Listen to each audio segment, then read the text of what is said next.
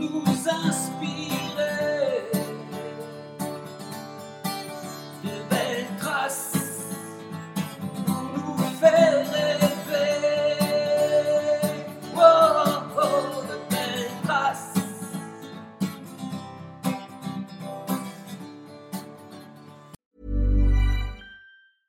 Ryan Reynolds here from Mint Mobile. With the price of just about everything going up during inflation, we thought we'd bring our prices down.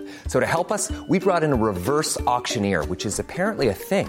Mint Mobile unlimited premium wireless. Ready to get 30, 30, bit to get 30, bit to get 20, 20, 20, bit to get 20, 20, bit to get 15, 15, 15, 15 just 15 bucks a month. So, Give it a try at mintmobile.com slash switch.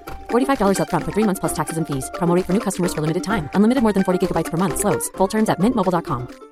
Quality sleep is essential. That's why the Sleep Number Smart Bed is designed for your ever evolving sleep needs. Need a bed that's firmer or softer on either side? Helps you sleep at a comfortable temperature? Sleep Number Smart Beds let you individualize your comfort so you sleep better together. JD Power ranks Sleep Number number 1 in customer satisfaction with mattresses purchased in-store. And now save 40% on the Sleep Number limited edition Smart Bed for a limited time. For JD Power 2023 award information, visit jdpower.com/awards. Only at Sleep Number stores or sleepnumber.com. If you're struggling to lose weight, you've probably heard about weight loss medications like Wigovi or Zepbound, and you might be wondering if they're right for you. Meet PlushCare, a leading telehealth provider with doctors who are there for you day and night to partner with you in your weight loss journey. If you qualify, they can safely prescribe you medication from the comfort of your own home. To get started, visit plushcare.com slash weight loss. That's plushcare.com slash weight loss. plushcare.com slash weight loss. Bonjour à toutes et à tous. Bienvenue dans le podcast Belle Trace. Je suis Flo Masnada, skieuse et passionnée de sport. Choisir, dessiner, laisser ma trace, c'est ce qui m'a guidée pendant des années et je souhaite que cela continue. Alors j'ai pensé qu'à travers ce podcast, je pourrais donner la parole aux grands champions, mes amis, que j'ai eu la chance de côtoyer pendant des années pour qu'ils nous transmettent leurs messages, leurs valeurs, leurs belles traces quoi. Ils nous ont fait vibrer et continuent à provoquer des émotions uniques chez nous. Alors, tendez l'oreille et soyez à l'écoute de leur souffle plein d'énergie positive. C'est une légende du basket que je reçois aujourd'hui dans Belle Trace. D'ailleurs, j'ai fait quelques traces en poudreuse avec lui. Et il m'avait impressionné par son engagement et avec le peu de pratique qu'il avait. Bon, ok, il a mangé un peu de neige. Mais a toujours gardé son calme impressionnant et son immense sourire. Il sait aussi faire passer des messages forts et précieux lors de ses commentaires brillants à la télévision et lors de grands événements notamment. Alors, j'ai vraiment hâte d'échanger avec l'immense Richard Dacoury. Salut ma Flo. Salut Alors, on reskie ensemble quand? Euh, bah, écoute, euh, j'espère euh, bah, l'année prochaine. Maintenant, Ouais. c'est un peu compliqué. Non, Ouais. mais c'est vrai que ça a toujours été un plaisir. euh, Et je ne le dis pas uniquement parce que tu es en face de moi Ouais. de, de, de skier avec toi. Tu étais une source d'inspiration déjà. Et puis, une, même pas une monitrice, c'est pas une monitrice, une gardienne. Une gardienne de ma santé extraordinaire. Quand, lorsque je descendais, les, j'essayais de descendre ces pentes qui me faisaient une, une peur bleue. Et euh, bah, c'est gentil de dire que j'avais. En tout cas, j'avais du courage. Ah J'avais pas oui, beaucoup de non, technique, mais j'avais du courage. incroyable, On pourra pas m'enlever ça. Ouais, ouais. Voilà, parce que le centre de gravité, en fait, en ski, voilà, on a- on a Ouais. pas- il n'y a pas beaucoup de grands. hein. Pourquoi? Parce que bah, le centre de gravité, quand même, on, voilà, on travaille, on le bascule d'un côté et de l'autre. hein. Et puis à mon âge, avec la raideur de mes jambes, euh, c'était compliqué de fléchir, je me rappelle. Mais... Et puis il y a une chose, tu me parlais de poudreuse, mais j'avais peur de la poudreuse. Au moins, encore sur les, les pistes d'Amé, ça allait encore. Mais la poudreuse, c'est c'est l'inconnu le plus total. Et c'est vrai que j'en ai- j'en ai quand même pas mal bouffé. Ouais, mais, mais, mais en fait aussi, c'est parce que tu avais une totale interdiction pendant ta Ouais. carrière. Ça m'est totalement interdit. Tous les sports comme ça, dits dangereux, euh, le deltaplane, le ski, tous ces sports-là m'étaient totalement interdits. Donc j'ai découvert le ski, mais totalement découvert le ski euh, avec toi, au Oui. stade, du sport. Et c'était, j'avais euh, 40 ans. Ouais. Euh, donc euh, à 40 ans, on a pris de très mauvaises habitudes et puis surtout euh, redémarrer comme ça. Je, d'un point de vue purement moteur, j'étais peut-être pas aussi, plus aussi agile. Et alors que c'est un sport que j'adore. Ouais. Moi, vous regardez skier dans la poudreuse et vous écoutez me raconter vos sensations, mais ça me faisait rêver. Et, j'en- et- et enfin, j'avais envie de vivre la même chose. Et hélas, Euh, pour moi, lorsque je descendais, c'était un, un combat. C'était- de la lutte. Je, je- je me battais contre la neige, contre mes skis, contre mes genoux, contre ma peur, contre tout. Mais malgré ça, comme tu le dis, je gardais le sourire parce que je découvrais quelque chose de, de nouveau pour moi et qui me faisait rêver. Moi, franchement, c'est- de l'aventure euh, à état pur que le ski. C'est et puis ce contact avec la nature, ce- j'adore. Ouais. J'adore. C'est sûr, mais en plus, les, euh, les sports co, souvent où, les, où tu as des athlètes, moi je l'ai vu euh, en- pour avoir vu euh, beaucoup de sportifs, quand tu es sur des appuis et tu repars, c'est pas la même sensation que d'avoir le corps en mouvement qui Ouais, glisse. ouais, ouais. Et finalement, toi, après, derrière, tu es allé chercher aussi ces sensations-là dans le triathlon, par exemple, hein, puisque le vélo, la La natation, tu as cherché, tu as La ouvert d'autres La glisse, un, pour moi, c'est quelque chose de, de miraculeux. Et quand tu vois la différence qu'il peut y avoir entre deux individus qui ont les mêmes qualités physiques, mais en revanche qui n'ont pas la même glisse, tu te dis, mais pourquoi? Oui. C'est très technique. C'est c'est- c'est beaucoup dans la sensation, dans le, dans, dans le ressenti. Et puis, et, et là, j'ai découvert ça justement sur la natation, parce que je, je m'y suis mis un tout petit peu, et je vais mettre encore plus dans les mois à venir, je pense. Euh, la technique est essentielle. Ouais. Essentielle. Et puis après, c'est la qualité de chacun de- d'être capable de, d'un point de vue moteur, de, de, de retransposer dans les gestes ce qu'on te dit, ce que tu perçois, ou de, de traduire. Enfin, c'est. Moi, je, je suis, je suis, euh, moi qui, qui étais basketteur, où la sensation, on l'avait au bout des doigts, malgré tout, Mm. le, le- le lien entre le, Ouais. les mains et, et le cuir et le ballon, là oui, on sentait beaucoup de choses, mais tout le reste, ça se faisait, ça se passait sur un autre domaine, sur d'autres- une dimension. Donc c'est une découverte pour moi et c'est une très belle découverte. Mais tu vois, quand, quand je te vois parler de, de cette sensation, cette relation avec le ballon, et puis euh, ce jeu, en, en en- juste avant le- l'enregistrement, on parlait aussi de la notion d'équipe, j'ai l'impression que en fait, ce lien avec la glisse, c'était le, la transmission du ballon dans l'équipe. Tu vois, c'est comme Oui. si c'était. Enfin, je, je sais pas, c'est un peu poétique, un peu oui, fou hein, comme, euh, comme, euh, comme image, mais j'ai impr- j'ai l'impression que cette fluidité, en fait, on- nous on l'a dans la glisse, dans le sport lui-même, mais vous, vous c'est le lien du ballon entre les équipiers, entre les. Ouais. euh, Je sais pas si c'est ça, mais en tout cas, je. Moi, vous voir skier, moi, de voir skier, comme tu disais, mais Richard, tu fais ça, tu, tu, tu augmentes ta courbe, machin. Ça paraissait facile quand tu me le disais, et, et- et surtout facile. Le geste paraissait tellement pur, tellement facile que. Mais c'est là que tu te rends compte que c'est hyper compliqué, quoi. Plus, plus le geste est- est- semble facile, plus on sait qu'il y a du travail derrière. Moi, je le sais de plus en plus. Et dans le basket, c'est pareil, dans la relation que- dont, tu, dont tu faisais euh, état à l'instant avec euh, le coéquipier ou avec les coéquipiers. Le- la moindre passe, le moindre mouvement, euh, la fluidité dans le mouvement et dans la passe, c'est le fruit d'énormément de travail, d'entraînement, de répétition, de, de compréhension et de, de fusion euh, intellectuelle euh, avec, euh, avec tes partenaires. Et c'est- en cela que peut-être on, on se rejoint. Ouais. Ouais. Et puis il y a aussi une notion d'esthétisme. Ah, ben ça, c'est essentiel. Mais- Ah oui, c'est essentiel, tu dis aussi. Ah, C'est marrant, c'est ce que m'a dit aussi l'entraîneur du volet, Laurent Tilly. Oh, il rend, ouais. Et il m'a dit qu'il cherchait ce geste, ce beau geste en fait. C'est- Il était à la recherche constante de ce beau geste. D'ailleurs, moi, moi, on me l'a reproché. J'avais, j'avais des coachs qui me disaient, mais Richard, mais sois efficace euh, avant de penser être beau. Alors que moi, dans un premier temps, le beau geste, c'était quelque chose qui me nourrissait, quoi, tu vois. Et après, c'est vrai que j'ai essayé de trouver le juste équilibre entre le beau geste et l'efficacité. Parce que malgré Ouais. tout, quand tu deviens pro, c'est quand même euh, le résultat qui compte. Et encore, c'est à débattre. Mais, mais c'est vrai que le, le- le beau geste, enfin, moi, le sport, c'est beau avant toute chose. On s'émerveille tous devant les attitudes, devant la pureté du geste. Et, c'est ça qui te- t'embarque. hein. Plus que la performance, c'est presque anecdotique, mais un beau lancer, euh, euh, un beau but, même au football, ou bien une belle trajectoire sur, dans le ski, ou en natation, un beau geste ou une belle glisse, c'est quelque chose qui te, transporte, en tout cas qui te parle. Moi, moi, moi je- ça me parle énormément. hein. Ouais, ouais, ouais, c'est une connexion. Euh. Alors justement, ce beau geste, est-ce que c'est ce beau geste qui t'a, comment t'as commencé le basket? Est-ce que c'est en regardant aussi les autres ou avec des copains ou... Euh, comment j'ai commencé le basket? C'est par hasard avec des potes. hein. J'ai Oui. oui, j'ai suivi des potes, alors qu'initialement j'étais attiré, euh, figure-toi, par le volleyball et par le beau geste, par le smash du volleyball. le fait d'être ce côté aérien, Mm. au-dessus du, cercle, au-dessus filet comme ça. Je voyais, c'était notamment les, les volleyeurs cubains à l'époque qui, qui dominaient dans mes années 70-80, qui dominaient le, le, le volley mondial. Et euh, je voyais notamment un Morales qui était au-dessus, qui se cambrait, qui se matchait. Mais je trouvais ça mais tellement, euh, tellement chouette que voilà, ça m'avait donné envie de jouer au volley. Et pour des raisons X ou Y, euh, je tombais dans un mauvais club, euh, pas assez structuré, pas assez pro, pas assez organisé à l'époque. Euh, les entraînements étaient jamais euh, véritablement bien suivis et tout ça. Donc, je me suis détourné de voler parce que c'était plutôt dé- dé- déceptif. Et et, j'ai suivi mes potes au basket. Et là, je suis tombé dans un club plus structuré, plus organisé, avec des entraînements bien, bien construits. Et, et- et surtout, j'ai rencontré un sport qui me convenait avec la dimension esthétique dont tu Oui. parlais.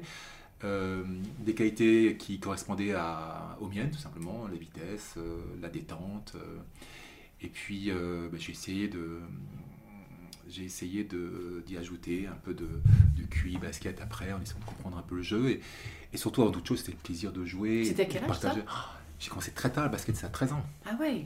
Ouais, 13 ans avant, je faisais de la nage, j'ai fait du plongeon, j'ai fait, j'ai- tu sais, j'ai goûté, enfin, je pense que c'était pareil pour toi, j'ai goûté à, à beaucoup de Ouais. sports. Moi, ma mère me, me préférait euh, dans les clubs plutôt que de traîner dans les rues, donc Oui. elle me poussait à, à- tester des sports, et puis bon, j'allais comme ça au, au gré de mes, de mes rencontres avec des profs de gym qui étaient très inspirants pour moi, qui m'amenaient voilà, au handball, au, au basket, au plongeon.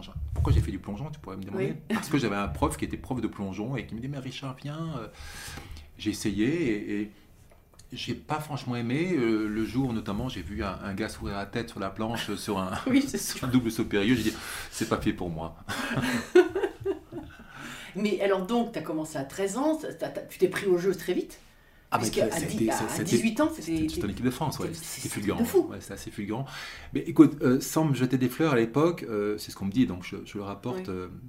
avec beaucoup d'humilité. euh, j'avais, j'étais un peu en avance sur mon temps physiquement. Donc j'avais des grosses capacités physiques qui sont euh, très, euh, très normales aujourd'hui. C'est marrant de voir euh, 40 ans après euh, com- comment les choses ont évolué à ce, niveau-là.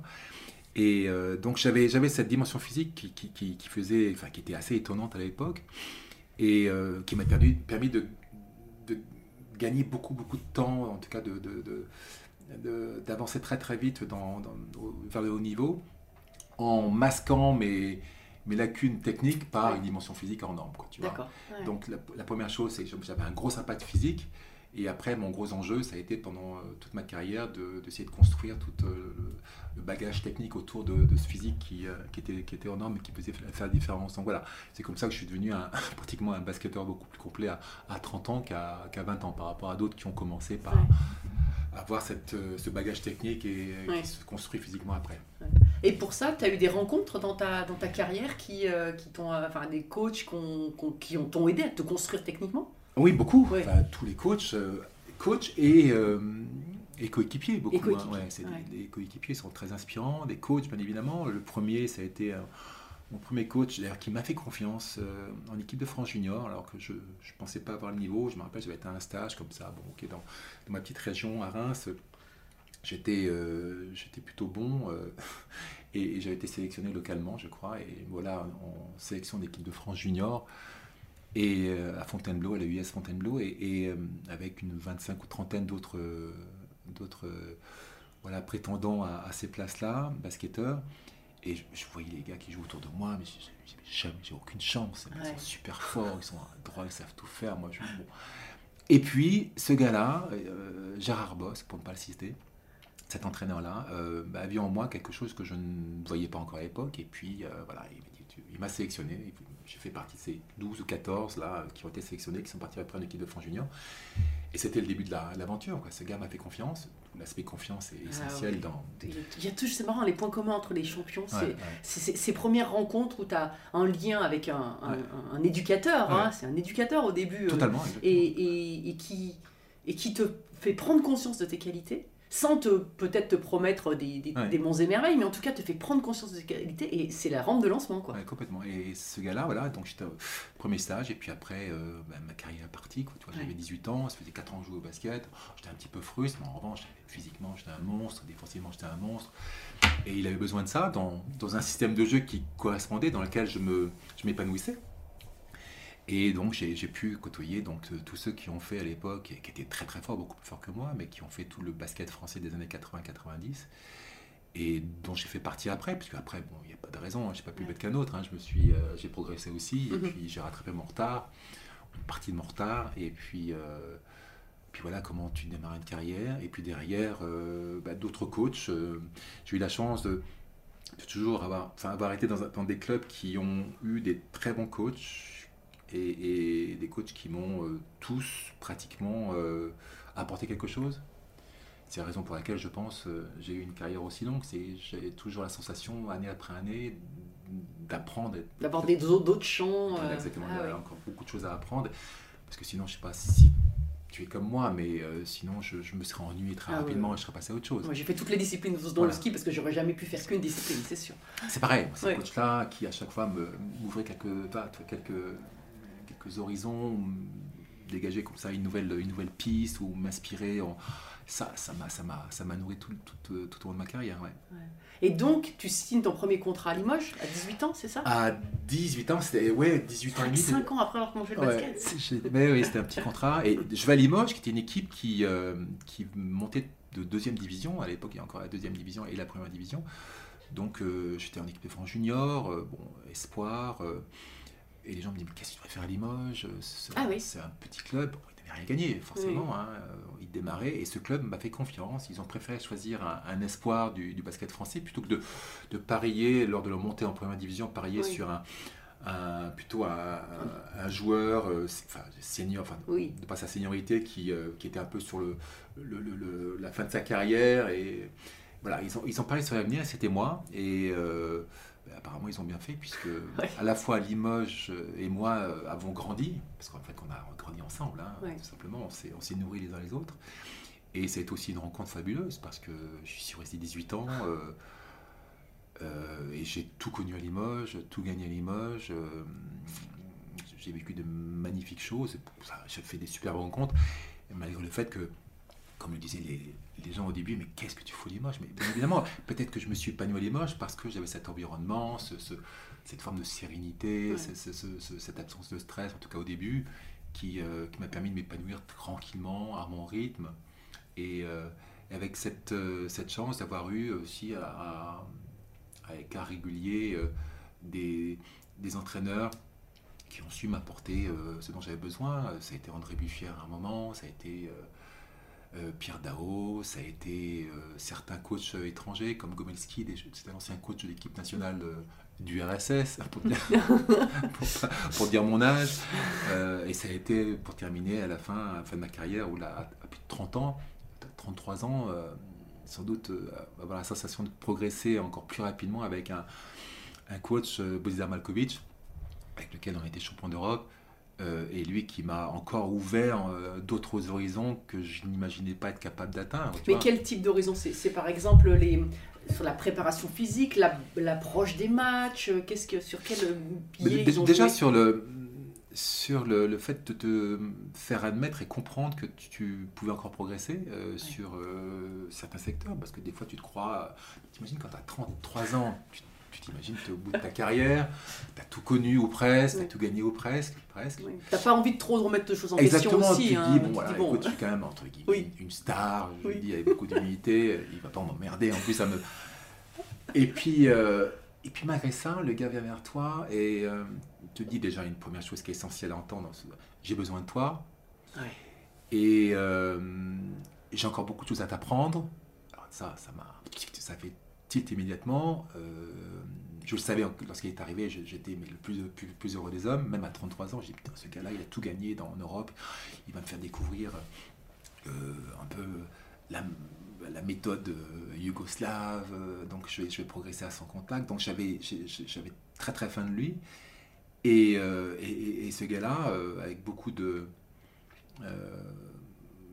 beaucoup de bienveillance, euh, ben, m'a- donné, m'a transmis ce qu'il savait, quoi. Et, euh, pour moi, c'était le, plus beau des cadeaux dans un premier temps, et c'était la, nourriture dont j'avais- besoin pour continuer à, venir à l'entraînement tous les matins avec envie, avec, euh, faim, avec... J'étais à mort de faim avec ce mec-là, tu vois, et il était capable de, me faire endurer tout et n'importe quoi, parce que je savais que grâce à lui, j'allais encore passer un palier. Tu sais comment on est, on a besoin de, de- de cet espoir-là, on a besoin de ce- cette, euh, cette perspective-là de progresser encore, encore, de devenir encore meilleur, ou, ou de devenir encore meilleur, non pas uniquement pour soi, mais aussi pour l'équipe. Ouais. Et donc, au regard de ça, euh, gagner encore plus de titres. euh, et voilà. Voilà, Et- comme- comme- Et, et, et dans, dans, dans- Parce que alors moi, tu vois, sport individuel, on a, on a des discours un tout petit peu dans le, avec les coachs, euh, mais, mais dans le vestiaire d'un Ouais. sport co, là, dans le vers- vestiaire du basket. Bah oui, bah oui, non, mais il y a- il y, a des choses. Alors maintenant, moi, je suis pas forcément pour les, les vidéos dans les. Enfin, les, ouais, les films, Ouais. les vidéos dans les, dans les vestiaires, parce que je trouve que ça doit rester aussi un tout petit peu. Enfin, ça doit.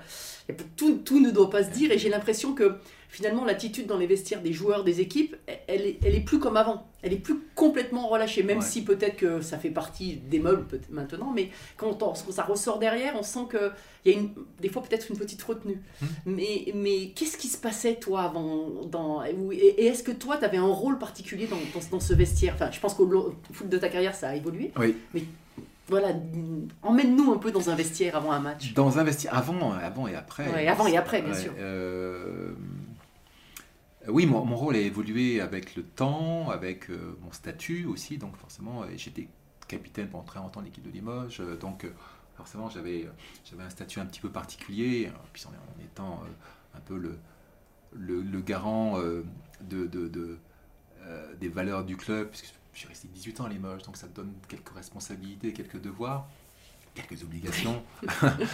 Euh, et moi, je prenais vraiment ce, ce- ce rôle très très à cœur, euh, à la fois pour accueillir au- du mieux possible les, les nouveaux venus, euh, leur enlever une part de stress ou leur mettre du stress parce qu'il y avait aussi une part Mm. d'exigence qui était On a besoin de ça, hein, c'est sûr. ouais, et qui était inhérente justement au, au statut que, que les uns et les autres euh, acquéraient en, en- en débarquant à Limoges. Parce que débarques à Limoges, c'est pas n'importe où. Quoi. Tu vois, c'était, c'était Limoges, euh, tout est relié dans notre parcours de titre de champion de France, de champion d'Europe, etc. Donc tu avais des responsabilités. Donc il faut absolument que je leur fasse comprendre ça. Et, euh, et malgré ça, les accompagner pour euh, le digérer du mieux possible. Donc dans le vestiaire, c'était... euh, Qu'est-ce que je peux te dire de vestiaire euh, qui ne soit pas euh, banal Non, non, mais c'était juste de l'accompagnement. euh, c'était beaucoup de proximité et beaucoup d'authentic- d'authenticité. Voilà, dans le vestiaire, on se dit tout. Ouais. On doit tout se dire. J'avais appris ça d'un joueur euh, d'origine yougoslave euh, qui, ont une école et un rapport à l'autre qui est beaucoup plus euh, compétitif, hein, plus dans la compétition que nous Français, où il était plus à, l'époque qu'aujourd'hui, je pense que les Français ont beaucoup progressé sur ce volet-là. À l'époque, et, je comprenais pourquoi les, Yougoslaves, certaines, certaines pays comme ça étaient plus performants que nous, c'est qu'ils avaient cette capacité-là et cette volonté-là de se dire des choses. Nous, les Français, on ne se disait pas les choses à l'époque. Je ne sais pas si on le fait encore maintenant, mais euh, la critique n'était pas saine, euh, en tout cas Mm. n'était pas admise comme elle doit être admise dans, dans un vestiaire, dans, un, dans un sport co.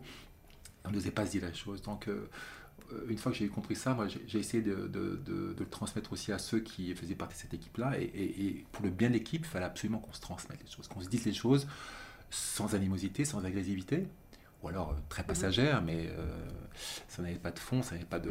Et que on, on- on se dise, qu'on comprenne que bah, ce qu'on se disait, c'est pour, euh, pour le bien de l'un et de l'autre, pour le bien de l'équipe, et c'était constructif, c'était essentiel. Et une fois qu'on a compris ça, eh bien, dans le vestiaire, on se disait des choses, il y avait une forme d'intimité, de proximité. euh, on était vraiment des, notamment en 93, lorsqu'on on gagne ce titre, on était vraiment une... euh, J'aime bien le- l'expression en, en anglais Band of Brothers. Tu vois, Oui. c'était vraiment une, une, une équipe de, de frères. de- Mhm. donc, euh, dans, cette fraternité, tu avais cette proximité qui te permettait de, à la fois de, de faire face à tout. Franchement, euh, l'adversité, enfin, euh, le stress, euh, euh, la peur, tout ce que tu veux. On partait, on faisait bloc, on était une entité, hein, une, une phalange, tu sais, une phalange Mm. guerrière, à, à la- une phalange romaine, tu sais. là, une c'est- euh, on faisait et on était prêt à, à affronter tout et n'importe quoi. Et, et- et ça, ça se, construisait dans, ça se construisait dans le vestiaire, bien évidemment, sur le terrain aussi, à Mhm. l'entraînement, mais beaucoup dans le vestiaire, parce qu'on se disait des choses, et, euh, mais des choses qui, peuvent paraître anodines, mais euh, qui, qui font avancer, euh, qui font avancer et progresser une équipe collectivement. Parce qu'on en revient à ce que je disais au tout début, euh, la confiance est essentielle dans le sport Ouais. collectif. Euh, et, et cette confiance-là, tu, tu, tu la construis dans, dans un vestiaire, euh, par ton discours, par, par ton authenticité, par... et, et ce qui est bien dans le, dans le sport, c'est qu'en en tout cas, le sport co, c'est qu'on ne peut pas tricher. En tout cas, pas Ouais. longtemps. Ouais. Et tu ne peux pas tricher avec tes coéquipiers. Et lorsque tu es capable de dire à un autre, attention, tu as triché et tu n'as pas le droit de tricher, et euh, tu lui prouves par A, pour B, par, par A plus B, eh bien, les choses évoluent dans le bon sens a priori. Euh, soit il, euh, il évolue dans le bon sens et il reste et il progresse et toute l'équipe progresse, soit il ne veut pas faire partie de l'équipe, ou quelqu'un l'équipe l'éjecte. Ouais. c'est- marrant parce que tu vois, quand on discute avec des, des sportifs dits, avec des sports dits individuels, même si c'est pas rien, il n'y a, pas vraiment de, y a pas que de sport individuel parce que tu as toujours besoin des autres autour. Mais certains disent, moi j'ai fait un sport individuel parce que j'aurais pas supporté que, euh, que les autres de- dans l'équipe, dans un sport co, ils n'aient pas la même exigence que moi et les mêmes investissements, etc. Donc j'aurais pas supporté, donc euh, j'ai fait un sport individuel pour ça. Ouais, mais c'est en cela que tu, tu as un rôle hyper important. Ouais. Euh, ton exigence doit tirer le, le groupe vers le haut. Mm. Euh, c'est pas le contraire. Quoi, tu Voilà. c'est pas parce que tu as ce niveau d'exigence, ce qui, qui était le mien, et d'ailleurs, des fois, je, je tombais, je suis tombé sur des joueurs qui avaient encore un plus haut niveau d'exigence, et ça me. Et ça me, ça me nourrissait aussi, hein, ça me permettait de, de- de hausser aussi mes propres standards. Tu vois, et c'est comme ça que tu progresses, c'est ce contact.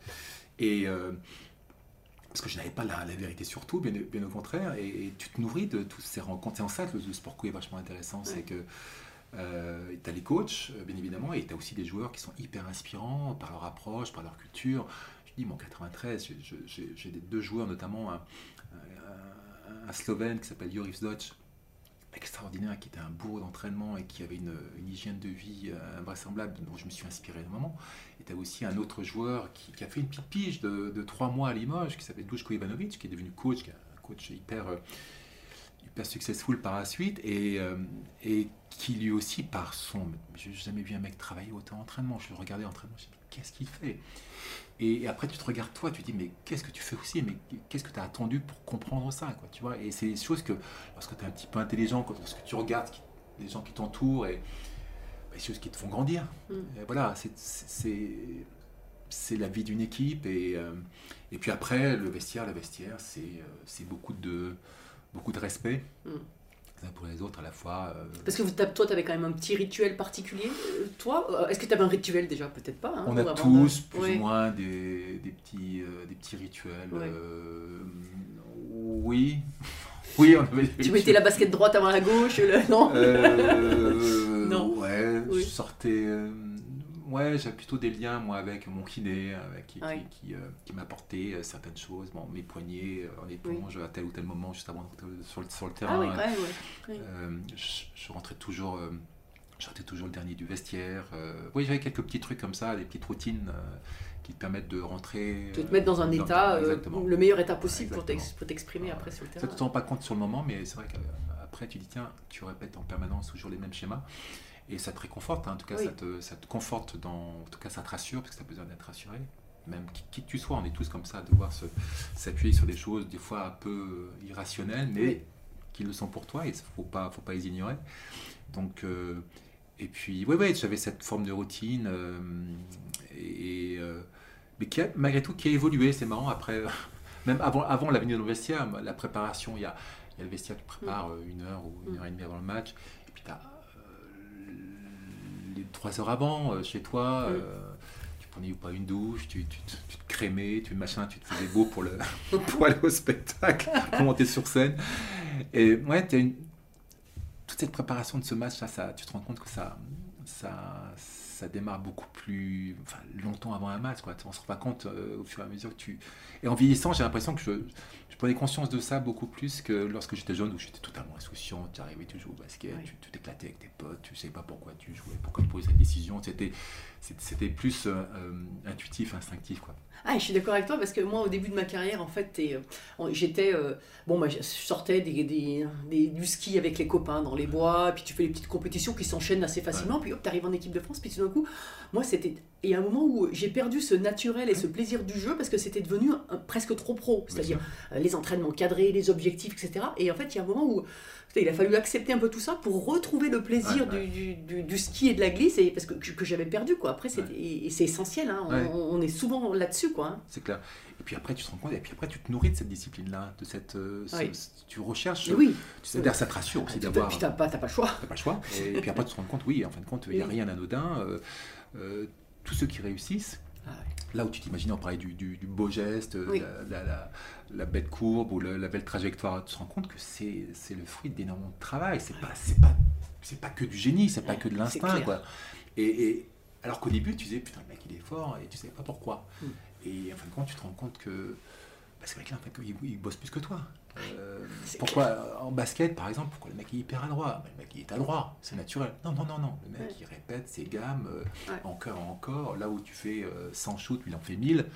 Il n'y a pas de secret. Ouais. Honnêtement, moi j'ai appris qu'il y a, ok, il y a un peu de talent et Mm. tout. hein. tu, tu as un petit capital comme ça, je pense, qui te, qui te, qui te prédestine à, à tel ou tel sport. Mais je ne connais pas, honnêtement, sauf à ce que tu me dises le contraire, je ne connais Ah. pas de champions qui n'ont pas travaillé, qui n'a- Ah, mais c'est la- je ne la- connais pas de champion qui n'a pas plus que travaillé. quoi. C'est des gars qui sont des bourreaux de travail. c'est le premier pilier de, de- de la performance. hein. Exactement. C'est le Et- travail.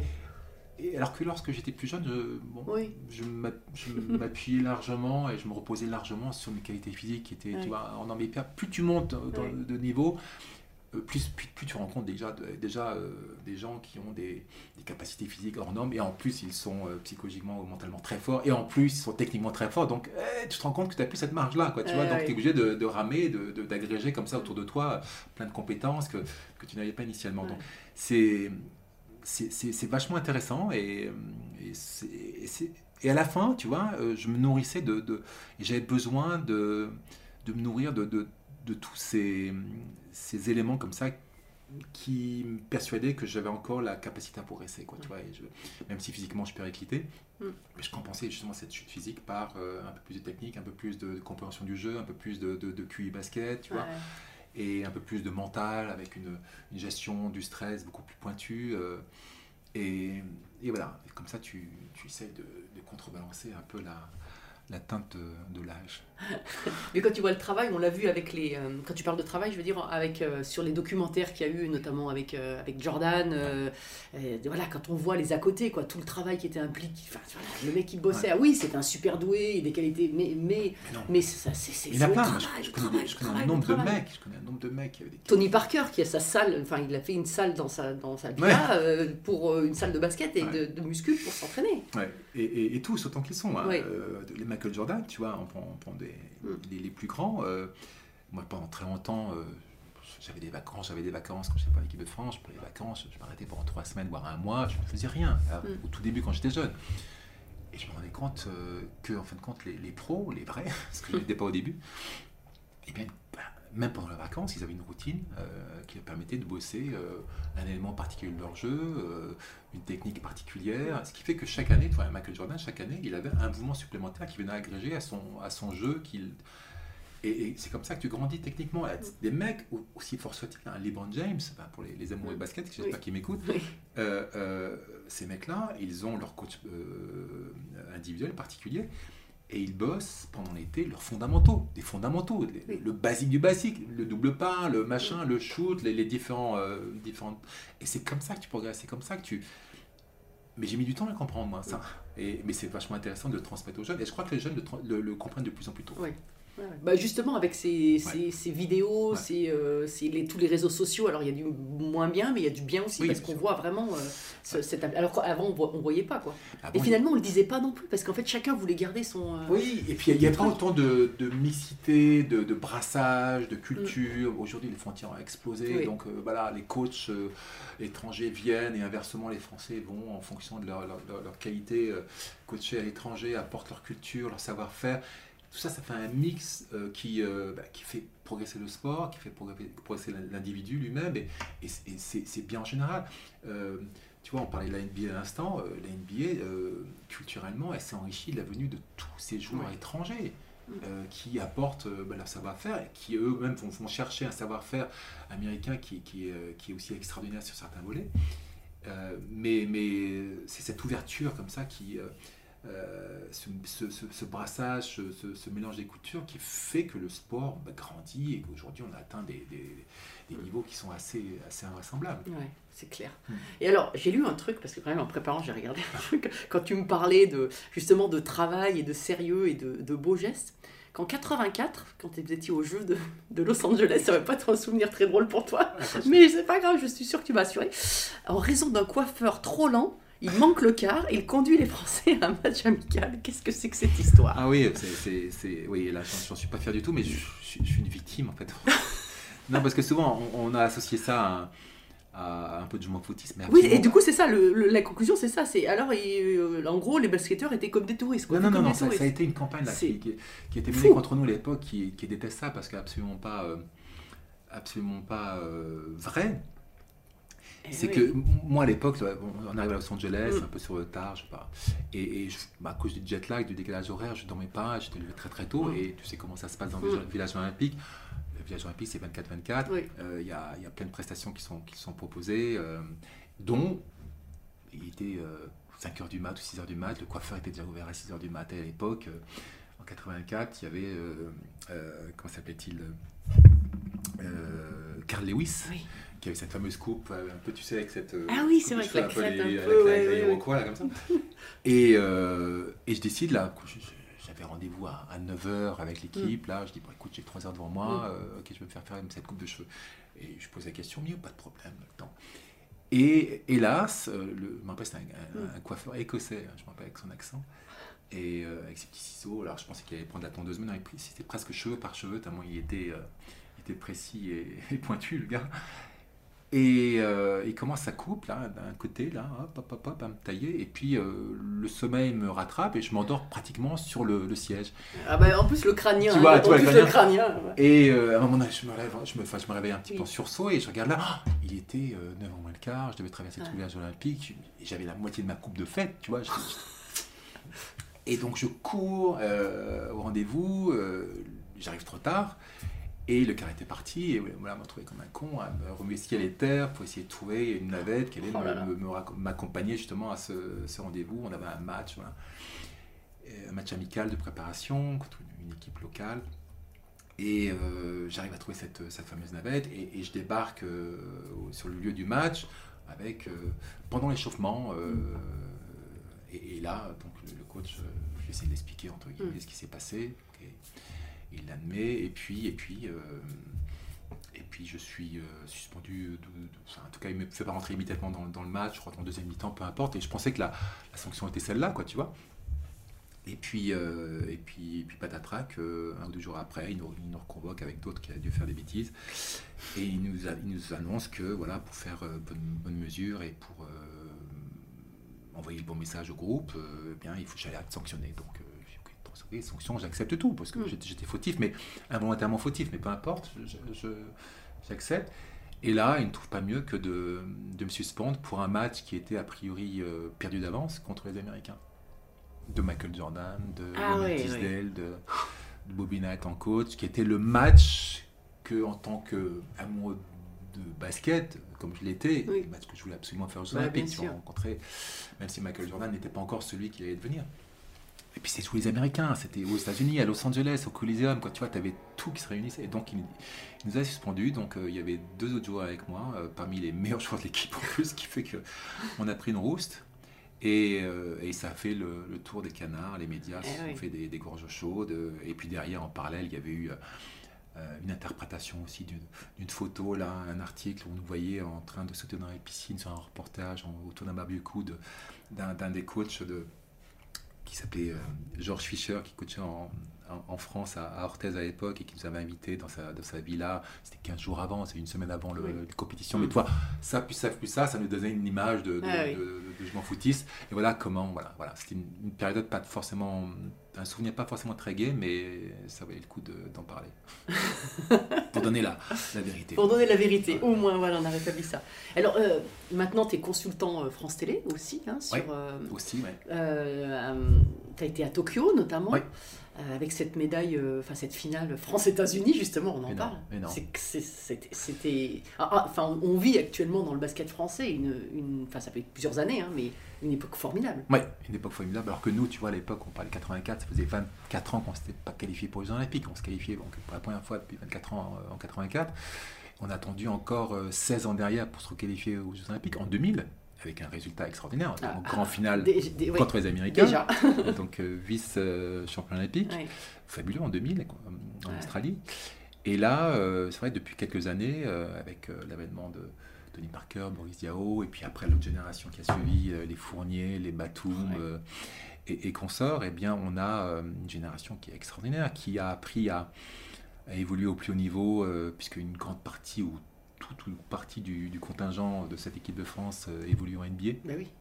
Donc euh, pour eux, jouer contre les Américains, c'est euh, un autre match dans la semaine, hein, pratiquement. Euh, donc il y a- il y, a une approche psychologique qui est totalement différente. Et puis, puis tu as une approche professionnelle qui est tout autre que, que la nôtre à l'époque. Les, les gars, maintenant, le sport, le basket, c'est hyper pointu.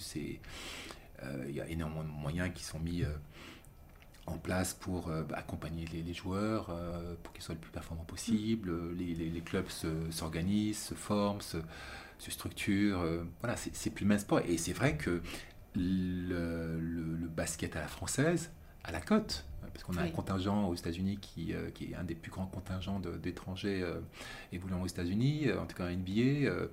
Euh, on s'exporte plutôt très très bien. On a des joueurs qui sont très performants hein, et qui, qui nous sont enviés partout en Europe. hein. les, les, les Rudy Gobert, les, les Batum, les Fournier, les.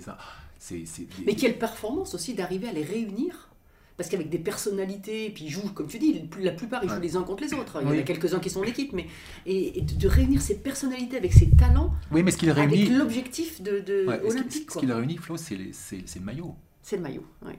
Il n'y a pas de secret. Ces gars-là, ils ont été, comme je te dis, ce sont quand même des, des, des joueurs issus de, la, de l'école euh, de basket française. Donc ils ont euh, euh, l'amour de maillot chevillé au corps. Quand tu discutes avec les uns et les autres, ils, euh, pour rien au monde, ils, ils, comment dirais-je, ils, ils n'iraient pas, en tout cas ils ne répondraient pas présent à une sélection de- en équipe de France. À moins que leur club en NBA leur impose euh, de ne pas venir, ce qui est le cas pour certains, parce qu'ils doivent continuer à progresser. Ils ont un, Oui. un programme de- d'entraînement qui leur permet d'être encore plus performants dans les années ou les mois à venir. Mais euh, tous ceux qu'on a cités, tous ceux qui sont en équipe de France, sont ceux qui bah, ils viennent en courant, ils sont heureux d'être là. Celui qui a, donné, qui a redonné un petit peu de d'allant, en tout cas de, de, de- de lustre à cette, euh, cette valeur-là, c'est Anthony Parker, quoi, qui, a, qui, euh, qui a- et, et avant cela, nous aussi, moi, en équipe de France, je te promets, en, même dès, dès les petites catégories, enfin les, dès les, juniors, parce que j'ai commencé en junior un peu sur le tas, mais c'était une fierté, mais euh, Oui. extraordinaire, moi, porter euh, le maillot bleu, blanc, rouge, voilà, c'est un petit maillot en satin bien serré, machin. Euh, je dois encore avoir des maillots là, pourtant je suis pas fétichiste, mais c'est sans doute les, les, ma plus grande fierté, euh, plus qu'un titre, même si j'ai jamais remporté de titre en équipe de France, c'est sans doute euh, un de mes plus grands regrets, mais c'est c'est quelque chose de, de phénoménal que de porter ton, le maillot de ton pays. Ouais. Et aujourd'hui, c'est ça, les, les gars, en plus, ils sont, ils sont bons, ils sont même excellents, et en plus, ils ont cette rage euh, et cet amour chevillé au corps, et, et lorsqu'ils sont sur le terrain, tu les vois, ils donnent tout, quoi, c'est... Et, et- et ce qui est d'extraordinaire, moi, ce qui me, me rassure et qui pourtant m'a arraché le cœur à Tokyo, notamment, c'est quand ils font euh, finalistes, ils, ils échouent à, Ouais. à quelques points, 4 ou 5 points de, de, bah, de- de la médaille d'or. Tu les vois, alors que c'est quand même un énorme résultat, hein, tu les vois en larmes Ah oui. euh, après. Et, et- et pour moi, c'est vraiment la, la preuve que ces gars-là, ils font pas ça pour l'argent, ils font pas ça, ils font ça pour, euh, pour le- l'histoire, ils font ça pour l'honneur de, de la France. Et ça, c'est quelque chose, moi, qui, qui, me, qui, me parle énormément, qui m'inspire énormément. Ouais. Et alors, la- le, le- le basket aussi se développe euh, avec le 3-3 maintenant. Euh, toi, je sais que tu as été aussi très actif dans ce développement. euh, Oui, très actif, non, mais en tout cas, c'est oui. quelque chose que je regardais, même si après, ça ça m'a largement dépassé. Mhm. Et, et aujourd'hui, je redécouvre ça, j'ai redécouvert ça à Tokyo. Et notamment avec des, des féminines qui, Mhm. qui étaient championnes du monde, donc qui, qui, qui avaient des bons résultats. Et surtout, je redécouvrais euh, le basket 3-3 euh, avec la dimension que ça a pris auprès Oui. du, du public. Mhm. C'est devenu. euh, c'est vraiment devenu un, un sport à part entière. C'est la même famille que le basket, mais Mm. c'est un autre Oui. sport. On peut être un très bon joueur de 3-3 et être un, un piètre joueur de, de, de- de 5-5, Mhm. et inversement. Donc, je redécouvre ça et c'est et assez intéressant. Et en tout cas, c'est bien parce que ça, ça parle à une, une, une population peut-être plus jeune, Oui. euh, peut-être moins, moins encline à, à, à supporter un petit peu la, la- la rigueur et la discipline d'un club. Il y a un côté un petit peu plus, euh, un peu plus, plus léger, plus, euh, plus dans l'air du temps, euh, qui, est, bah, qui est favorable au sport, parce que quoi qu'il en soit, le, le plus important, c'est que les gars s'éclatent sur un terrain, euh, qu'ils partagent des moments importants. Puis l'idée, c'est d'attirer aussi des jeunes euh, dans, le basket de rue, entre Ouais. ouais, c'est ça, hein, ça Et, part. et, maintenant, c'est ouais, mais c'est pareil, Oui. ça structure, ça se structure Oui. énormément. C'est ok, c'est plus du. Ça joue, hein. Euh, ça, joue fort maintenant, hein, les gars. C'est c'est vraiment un basket. C'est c'est une autre discipline. C'est Oui. une vraie belle discipline. En tout cas, moi, je vais, je vais prendre beaucoup de plaisir dans les années ou les mois à venir à, à redécouvrir ça Mm. et voir comment euh, les uns et les autres, comme ça, évoluent, comment ce- cette discipline évolue. En tout cas, c'est très spectaculaire, euh, c'est très intense. Et, euh, et c'est forcément bien pour le, le sport en général. Là, pour Paris 2024, en plus, le, le- ça va être de Trocadéro, hein, c'est ça? Ça devrait être euh, à, Non. non, à Concorde. À Concorde, Ouais, oui. il va y avoir oui. tout un, un pôle à la Concorde des, des nouveaux sports, Oui. et dont le, le 3-3, là, ça va être un décorum extraordinaire. Et, euh, et je pense que le public va s'éclater parce que, franchement, c'est- ce que c'est ce j'ai regretté à Tokyo, là, c'est que euh, on ressentait cette, cette énergie euh, autour de ces sports-là, notamment à- Mhm. dans ce, ce- ce petit complexe qu'il y avait à l'extérieur Euh. L'urban euh, zone, oui. Et Alors j'imagine la même chose avec du public. C'est Ah. de la folie, parce qu'entre la musique, Oui. tu vois, toute cette, cette manière de, de vivre, parce que c'est plus que du sport le 3-3, quoi. J'ai l'impression que c'est une, manière d'être, de vivre, c'est vraiment une, presque l'American way of life, tu vois, Oui. c'est quelque chose. Donc c'est un, mix de, de musique, de, de sport bien évidemment, de tenue vestimentaire, c'est tout ça qui est intéressant. Oui. Pardon, je tousse. Bah, il faut, oui, c'est pas grave. De toute façon, on arrive à la, à la fin du podcast déjà, c'était passionnant. Euh, je termine souvent par un peu les mêmes questions. Est-ce que tu as une devise dans la vie? Est-ce que j'ai une devise dans la vie? Ou un moto euh,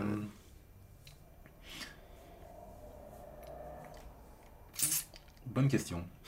Il y a un moment rigolant avec des potes, je leur, disais, euh, l'important euh, euh, à tout moment c'est d'être beau. Tu vois, on revient, hein, on revient sur le début. Euh, des fois, quoi qu'il arrive, à tout moment, il faut être beau plutôt que, enfin, à défaut d'être bon. Mais, mais c'est totalement faux. mais c'est un petit peu vrai chez moi. un tout petit peu. Mais non, c'est pas une devise, ça réellement. Euh, non, ce que je, ce que j'aime beaucoup, ce que j'entends autour de moi au- aujourd'hui, c'est les, les- les gens qui disent voilà, je vais m'entraîner pour euh, essayer de donner la meilleure ver- version de moi-même. Ouais. Euh, je crois que le plus Pas de regret. voilà, exactement. Le plus valorisant et le plus. ce qui te réc- récompense le plus ton effort, c'est de te dire voilà, j'ai tout mis en place pour réussir et je ne peux absolument pas nourrir le moindre regret. Ça, une fois que tu as, tu as admis ça, je pense que tu es prêt à affronter euh, bah, tous les challenges. Quoi. Donc, euh, et surtout, euh, et aussi affronter potentiellement ce qui fait partie inhérente du, du métier, entre guillemets, en tout cas de, de, de sportif de niveau, c'est l'échec, qui pour moi n'est pas, n'est pas une fin en soi, hein, c'est juste une étape. Euh, Une étape qui va te permettre de progresser encore et encore jusqu'à éventuellement atteindre des objectifs, mais l'échec n'est pas quelque chose qui doit traîner comme un boulet, bien au contraire. Au moins, quand tu as échoué, ça veut dire que tu as essayé. Et moi, j'ai quelque chose que je retiens énormément.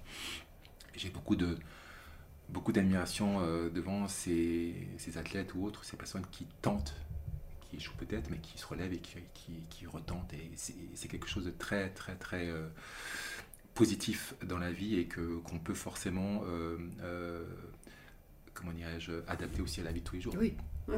Mais c'est- comme ça aussi qu'on dure, c'est comme ça aussi qu'on qu'on est- continué ta carrière aussi. Oui, pendant, oui, euh, complètement. Mais c'est, voilà, c'est, j'ai pas vraiment de, de moto comme Mhm. ça, mais c'est. ouais, c'est une philosophie, c'est Voilà. pas, Ouais, pas forcément important. Et alors la toute dernière question, c'est qu'est-ce que c'est pour toi une belle trace? Ah, c'est intéressant ça. Euh, tu sais, j'ai, j'ai, j'ai, euh, une fierté. Enfin,